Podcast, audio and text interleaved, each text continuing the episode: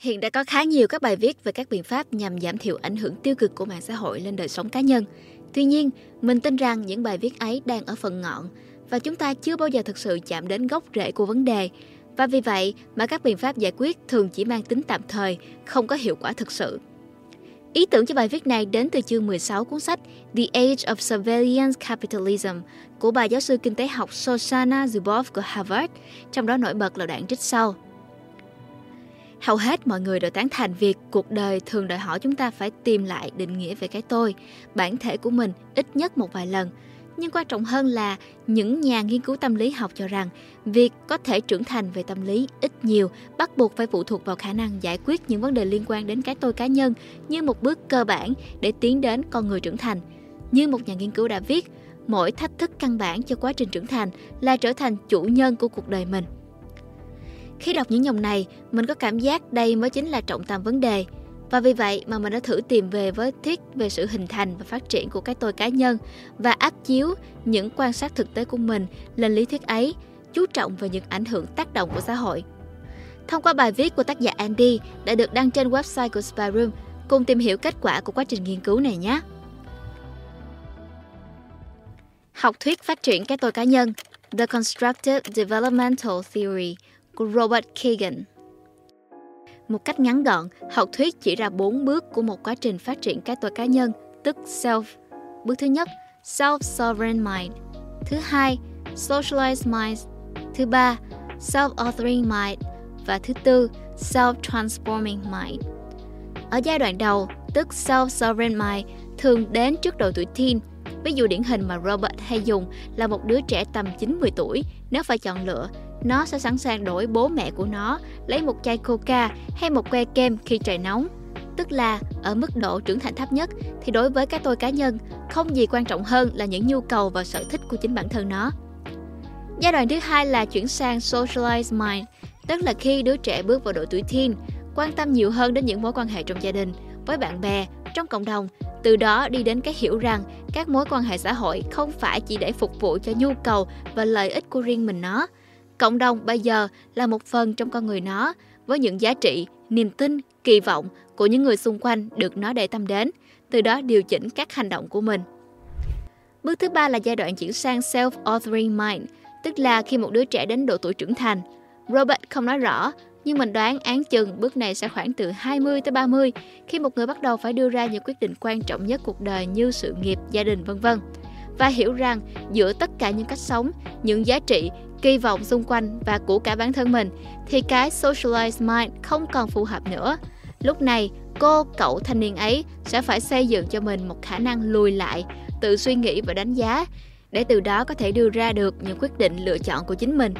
Khả năng tự suy nghĩ và đưa quyết định này được gọi là self-authoring mind. Và bước cuối cùng là khi quá trình hình thành self-authoring mind được toàn vẹn, thì một người trưởng thành với cái tôi cá nhân khỏe mạnh, khi đó có thể đứng vào một vị trí khách quan mà quan sát được cả quá trình đưa ra quyết định của bản thân để nhận thấy được cả những giới hạn của quá trình ấy, từ đó mà không ngừng mở rộng phạm vi nhận thức của bản thân lên thêm nữa. Cái này là self-transforming mind và nó sẽ tiếp diễn đến cuối cuộc đời. Tác động của mạng xã hội Vậy, ảnh hưởng của mạng xã hội nằm ở đâu? Mình cho rằng một trong những ảnh hưởng rõ rệt nhất nằm ở giai đoạn chuyển từ socialized mind lên self-authoring mind. Sự chuyển giao này cần một điều kiện tiên quyết mà Robert Kagan nhắc đi nhắc lại, đó là the ability to step back, tức là khả năng có thể lùi lại và tự suy nghĩ, cân nhắc, suy xét vấn đề hay thậm chí thực hành phản tư. Nhưng với tác động của mạng xã hội, quá trình này giờ ngày càng khó được hoàn thiện ở các bạn trẻ Ba yếu tố bất an chính khiến cho các bạn trẻ không thể tự xây dựng cho mình được cái ability to step back ấy. Đó là thứ nhất, sự rối loạn thông tin. Mạng xã hội không có điểm dừng, luôn tải thêm và thêm nữa thông tin, khiến các bạn trẻ luôn cảm thấy mình ở trong một tâm trạng bất an và nỗi lo FOMO.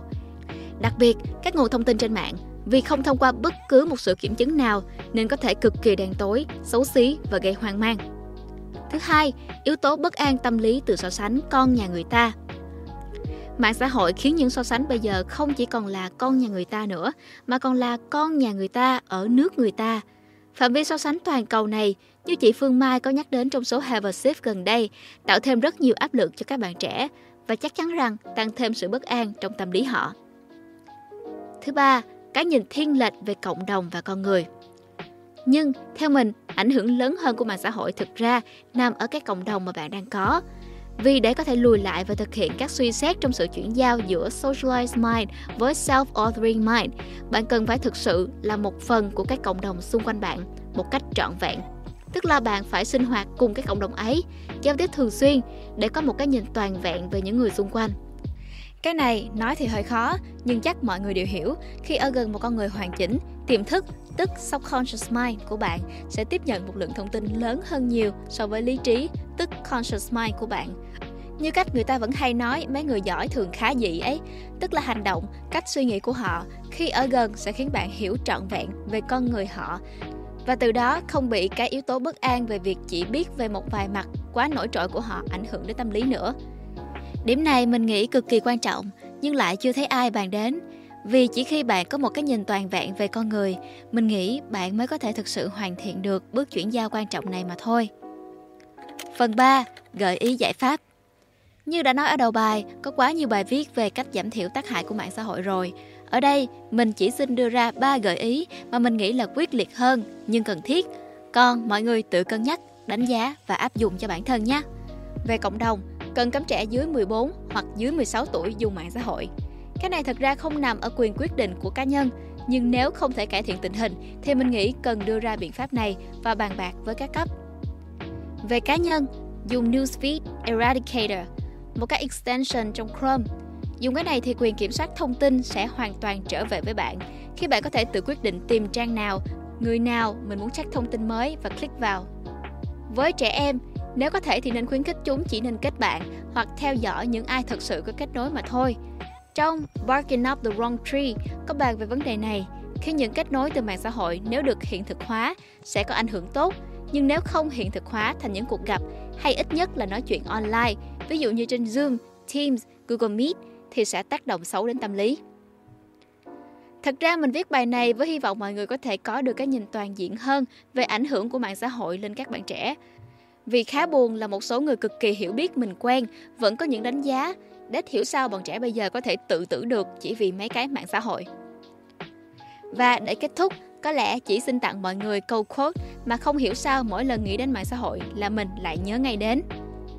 Không có cái gì gọi là mạng xã hội, chỉ có truyền thông phi xã hội. Và đó là những chia sẻ và phân tích của Andy về ảnh hưởng của mạng xã hội tới sự hình thành và phát triển của cái tôi cá nhân. Vậy ý kiến của các bạn thì sao? Hãy để lại comment của mình bên dưới nhé. Cũng đừng quên like và subscribe cho kênh Spy Room để đón nhận nhiều nội dung thú vị khác trong tương lai. Xin chào và hẹn gặp lại các bạn trong những nội dung tiếp theo nha. Mình là Nguyễn Lê Minh Thi.